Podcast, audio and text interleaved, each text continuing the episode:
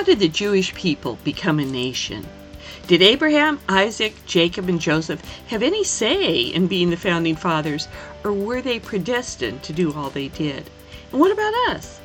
What is God in control of, and what are we responsible for? Hi, I'm Yvonne Pran, and welcome to Bible 805, where you learn to know, trust, and apply the Bible.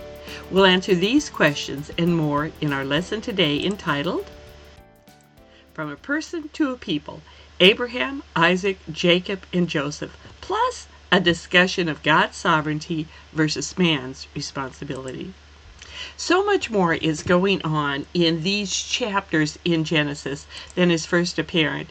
These chapters are not just a retelling of a family history or Bible stories you may have heard growing up about Joseph and his coat of many colors, Jacob and the angels, the family of Jacob moving to Egypt and later becoming enslaved there, the setting for the story of the Exodus in the Bible, or for the movie The Ten Commandments, which more people are sometimes familiar with than they are the Bible story about it.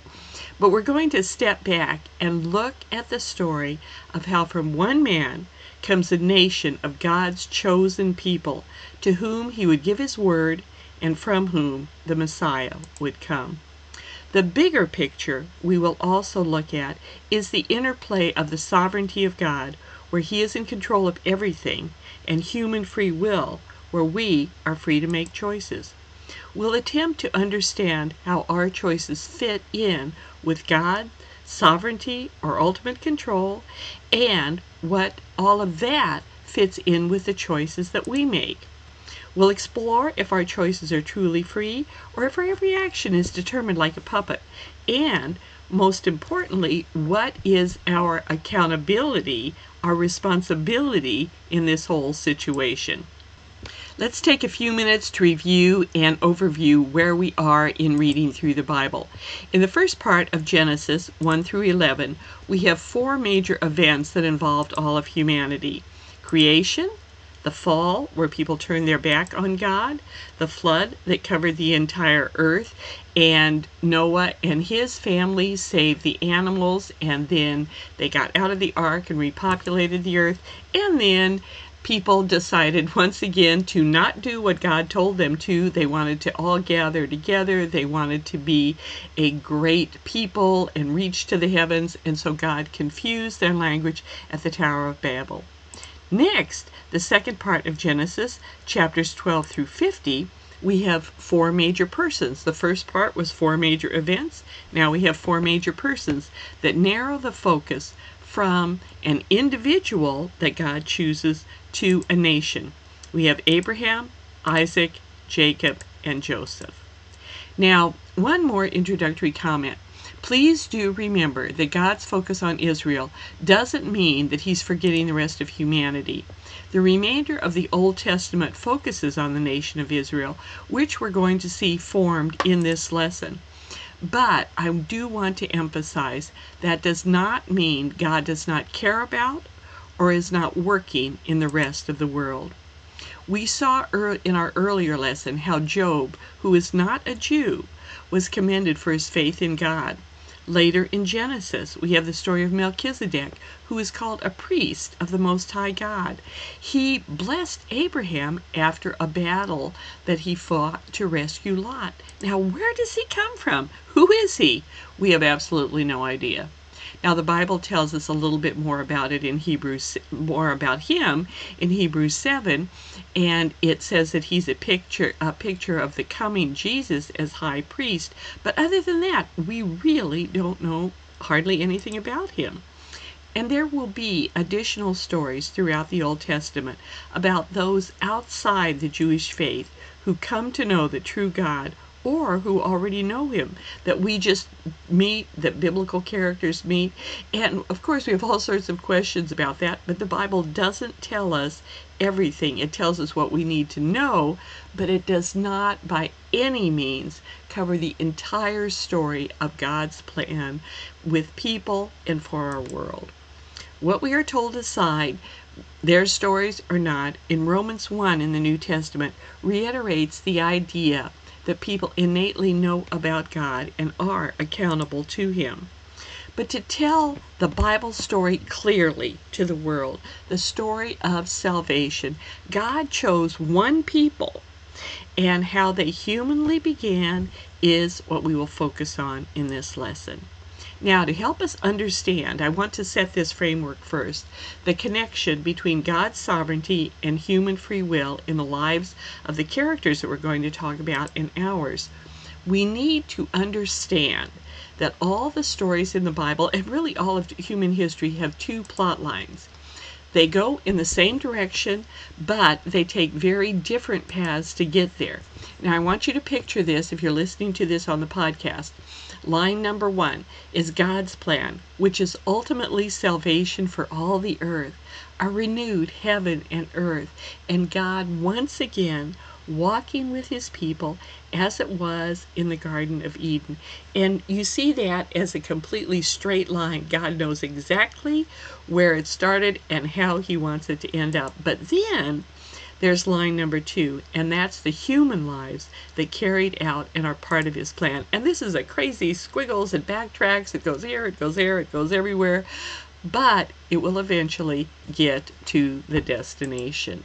Now, here's how they work together, and I want to credit Rick Warren for the initial idea for this analogy, for the overall big picture, but all of the details and ramifications of it, I must confess, they're mine. I don't want to give him, uh, want to blame him for any of my conclusions. But overall, what he said, and I found this so helpful, is overall, God's overall plan is like an ocean liner. The direction is certain, the route is set. The captain is in charge. It's his ship, his word is law. But within the ship, the passengers have been given quite a bit of freedom. Individual actions do not affect the final outcome. That's determined by the captain. But individual decisions greatly affect the traveler's time on the ship. There is a crew with assigned tasks, and if they don't do them, things don't go well.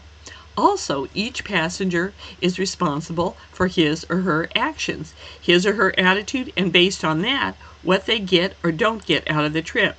There's individual freedom, whether they're a helpful part of the crew, or a pleasant passenger, a dead weight, a bore, or someone who needs to be thrown in the brig.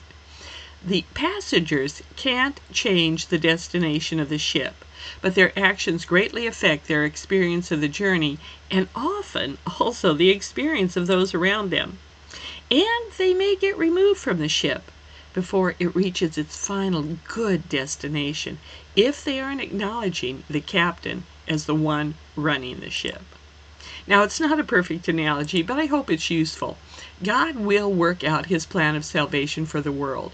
That's the destination of ocean liner Earth. To work with him in doing that, he chose a people, Israel in the Old Testament, and the work is carried on by the church in the New Testament.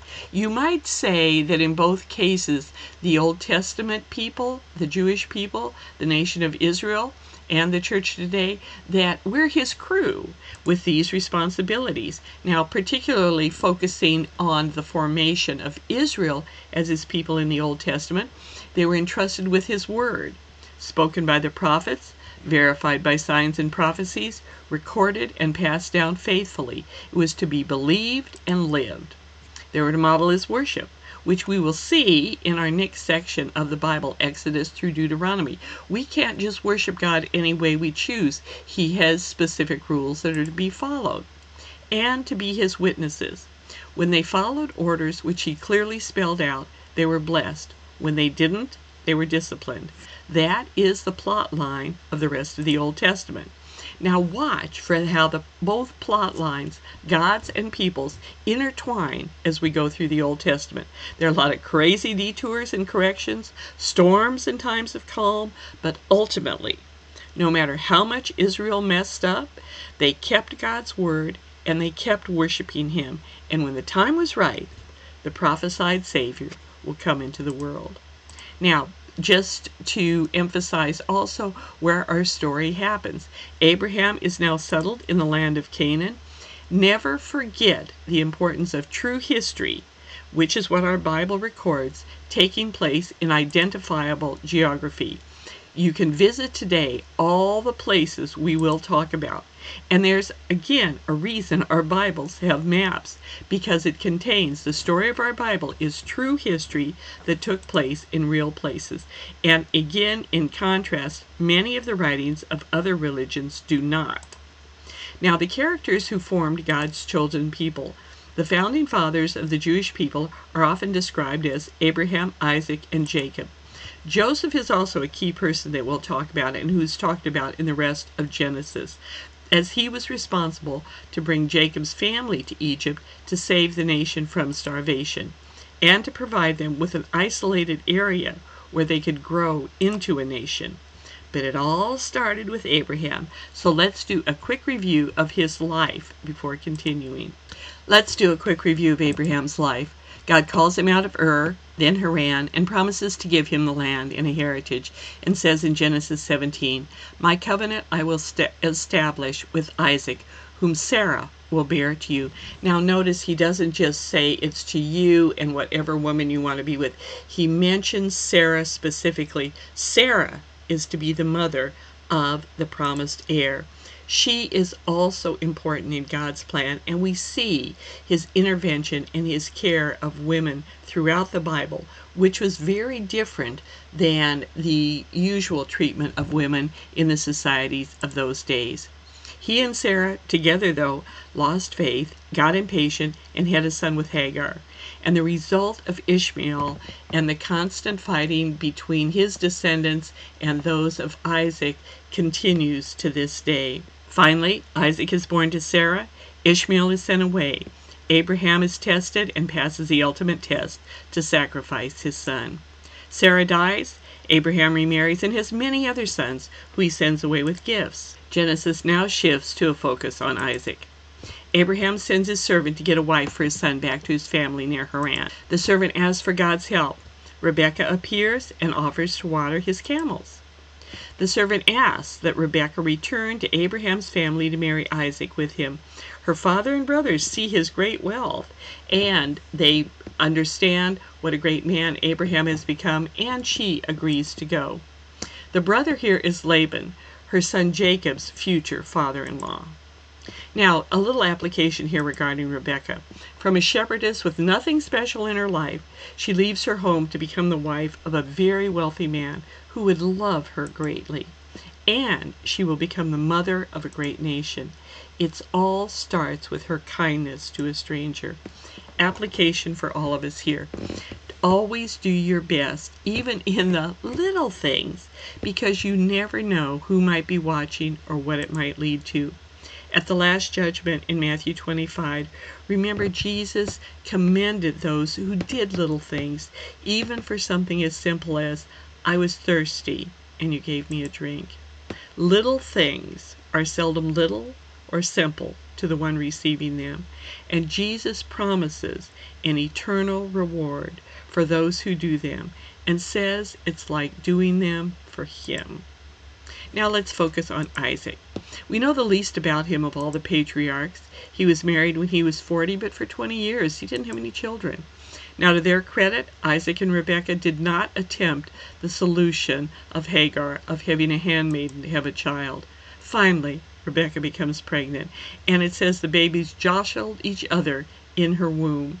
And when she asked why, God said, Two nations are in your womb, and two peoples from you shall be divided. The one shall be stronger than the other, the older shall serve the younger. When God says something, he does not change his mind and we need to remember it.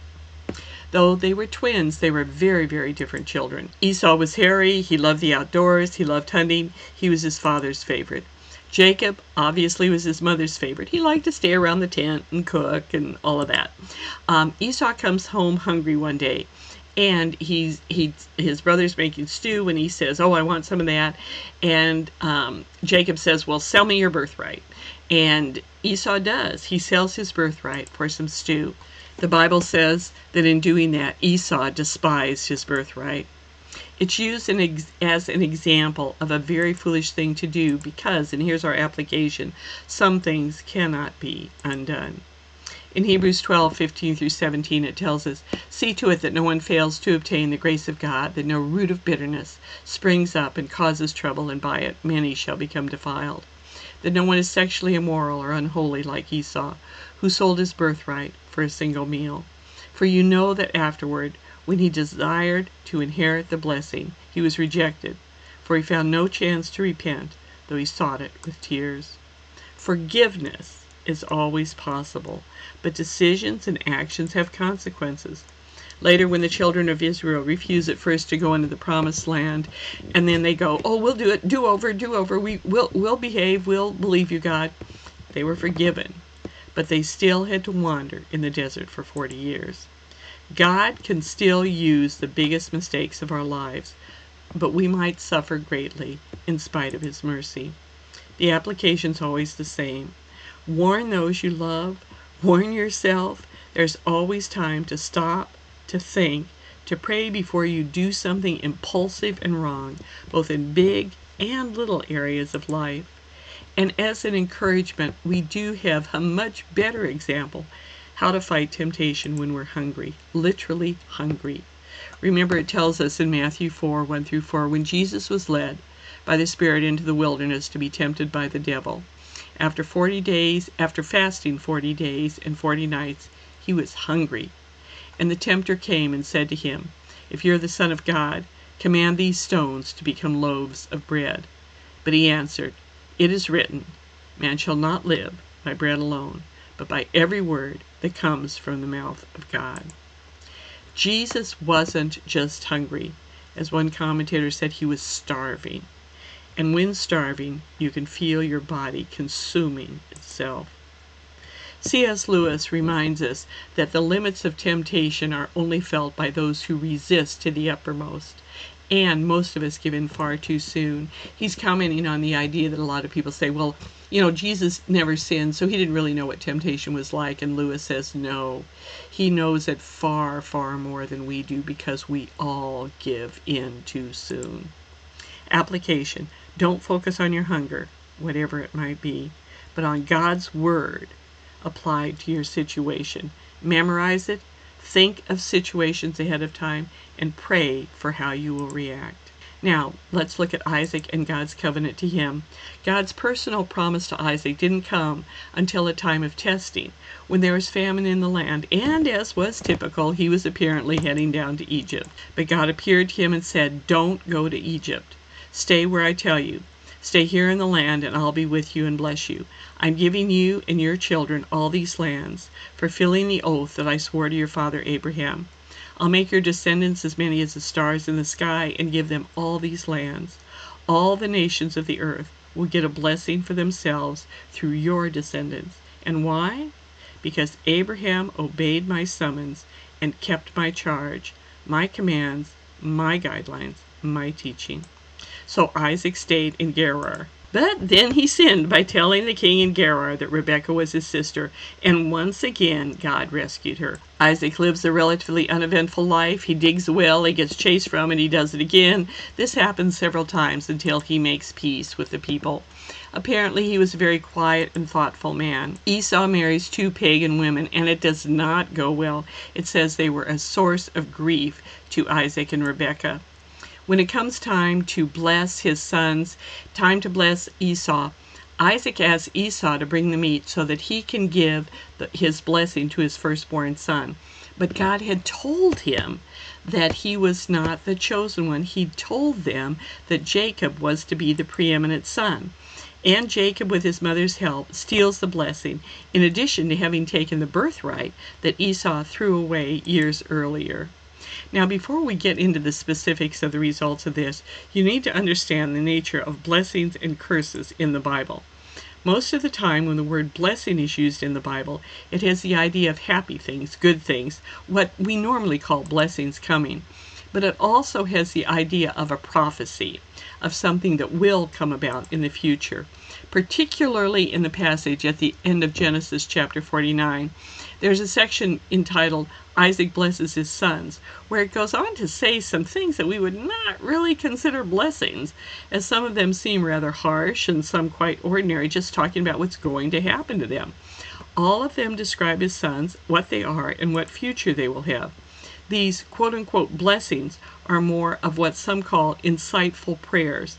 They're prophecies of what will happen, similar to Noah's quote unquote blessing in Genesis 9, more of a prophecy of what would and did happen to the descendants of his sons. The blessing of Jacob and Esau falls into this category and was foreordained by God at their birth, when God said, The elder will serve the younger. Isaac's blessing to Jacob and Esau was like this. And when I read these to you, I think this will make a little bit more sense. To Jacob, he said, May nations serve you and peoples bow down to you. Be Lord over your brothers, and may the sons of your mother bow down to you. May those who curse you be cursed, and those who bless you be blessed. And then to Esau, he said, Your dwelling will be away from earth's richness, away from the dew of heaven above. You will live by the sword, and you will serve your brother. But when you grow restless, you will throw his yoke from off your neck. Both of these prayers, blessings, prophecies, whatever you wish to call them, came true. A little more about the history of Edom or Esau. After receiving the secondary blessing, Esau threatens to kill his brother. They reconcile after many years, but there's always bad relations between Israel and Esau's descendants, which have become the nation of Edom. Edom will later refuse Israel passage after the Exodus, be defeated by Saul and David, be cruel to Israel when it was conquered, and finally, in Obadiah, they're rebuked and judgment is passed on them, where it says, You should not gloat over your brother in the day of his misfortune, nor rejoice over the people of Judah in the day of their destruction, nor boast so much in the day of their trouble. As you have done, it will be done to you. Your deeds will return upon your own head. Deliverers will go up on Mount Zion to govern the mountains of Esau, and the kingdom will be the Lord's. One application for us from this is never gloat over God's judgment of others. He takes care of his children. Now, a little bit of interesting trivia. Um, in later history, Edom's traditional lands are the same area as Petra, and many of you are familiar with this if you saw the movie Indiana Jones and the Last Crusade. Those uh, beautiful temples and things that were shown there, the Red Rock, that was e- those were um, Edom's traditional lands. The Maccabees controlled the area after Alexander's time. The area is also called Idumea, and it was also the home of Herod the Great. His father was actually an Edomite.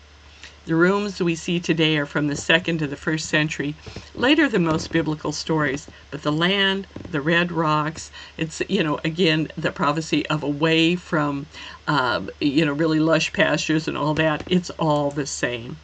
It was never a great nation, it never excelled over Israel. Now back to Jacob. He flees his uncle Laban in Haran, stops on the way and has a most unusual dream of angels ascending and descending to heaven. That's the, if you are familiar with the spiritual Jacob's ladder, we are climbing Jacob's ladder, etc. That um, that's where the the uh, idea for the song comes from. God appears and gives him the covenant in Genesis 13 through 15. He promises him the land and that all people would be blessed through him and that God would watch over him and bring him back to the land. He goes to Laban, falls in love with his daughter Rachel, works for her seven years and is given Leah, then Rachel. But that isn't all. The rivalry between the sisters results in the same old story. Leah has four sons. Rachel is initially barren. Rachel gives Jacob her maidservant Bilhah to have children by her. Leah gives Jacob Zilpah to have children with. Finally, Rachel has Joseph and later Benjamin. This totals 12 sons, which become the 12 tribes of Israel. And if you go to the website, www.bible805.com, you can see a chart of the um, all of the the mothers, their children, and then also of where they settled in the land. Now it gets a little complicated be, later because Joseph's two sons were adopted by Jacob and are listed as half tribes. Um, also, in some listings, Levi isn't listed because it was scattered throughout the land. It wasn't a happy family, but the sons, except for Joseph, they do seem to get along. They're very wealthy, and he returns to Canaan.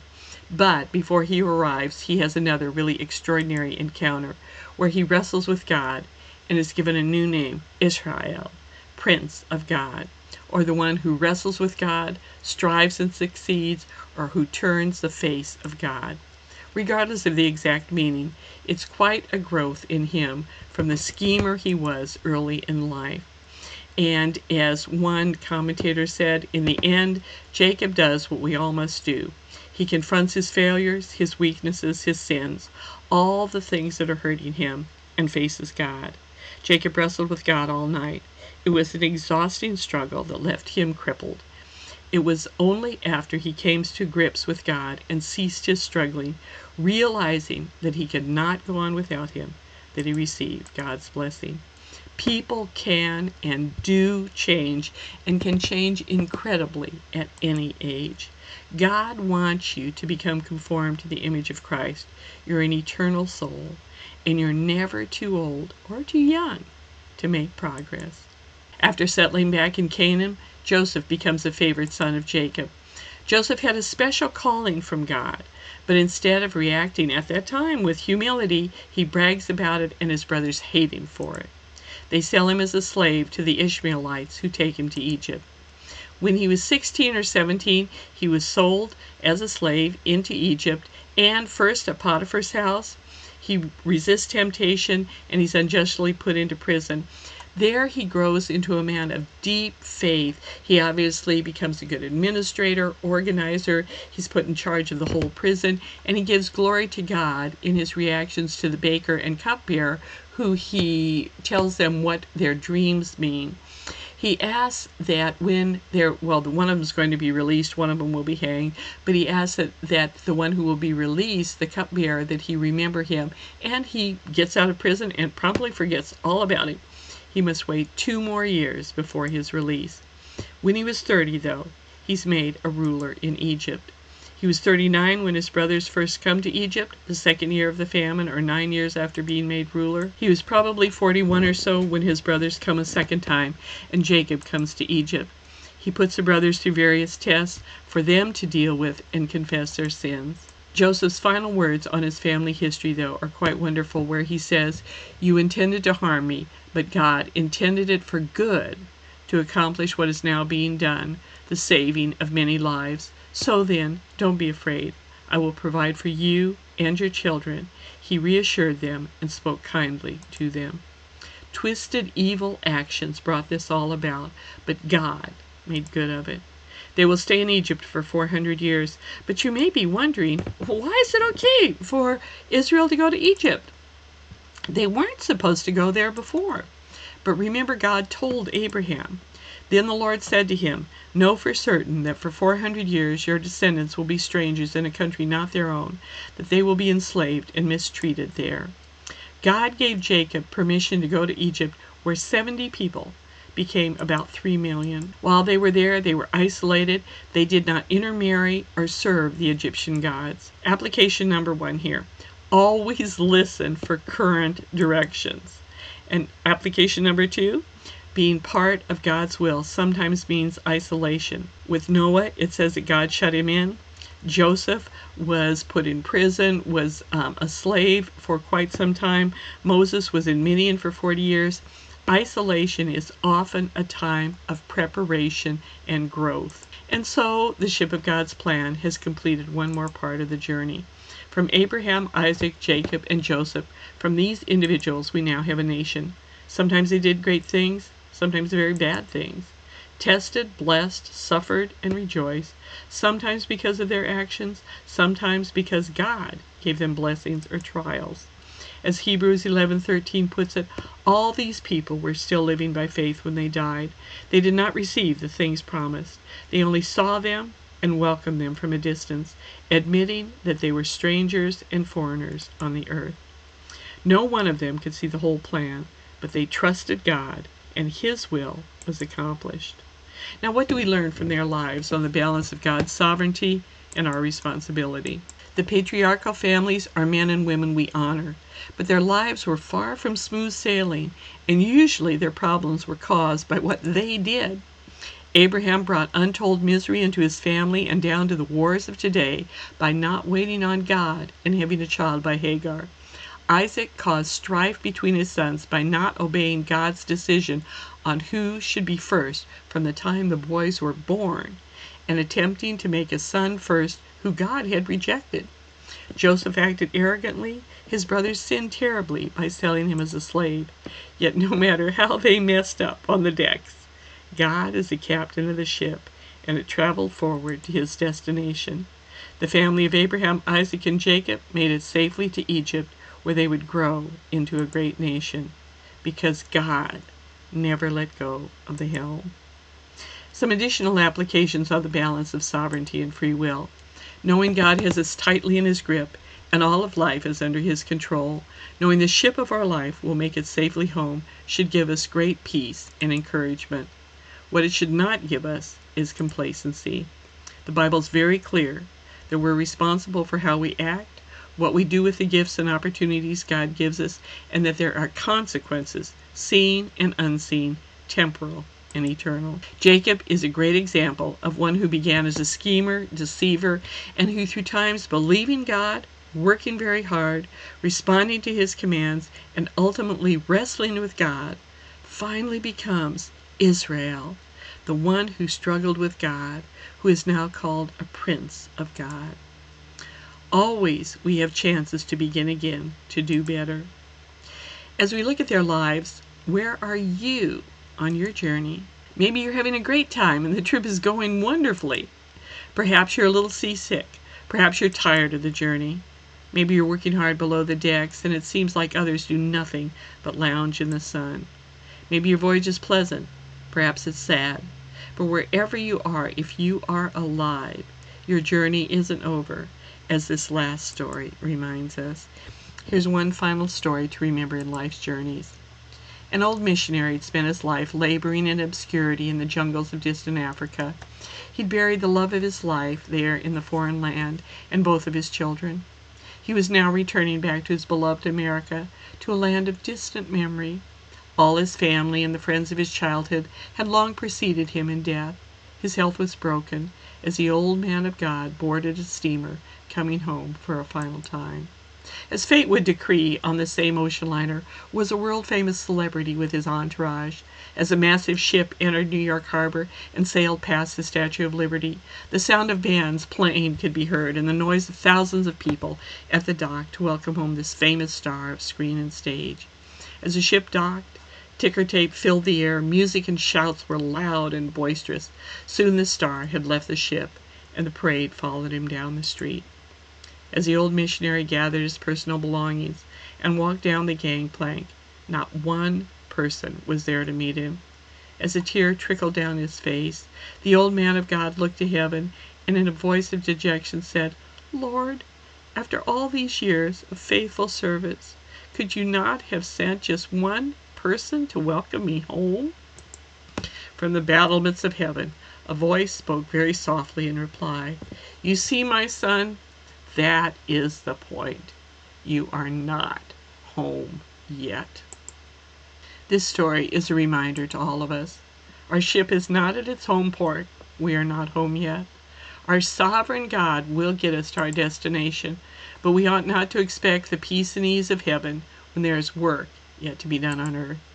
As Amy Carmichael said, we have all of eternity to celebrate the victories, but only a few short hours before the sunset to win them.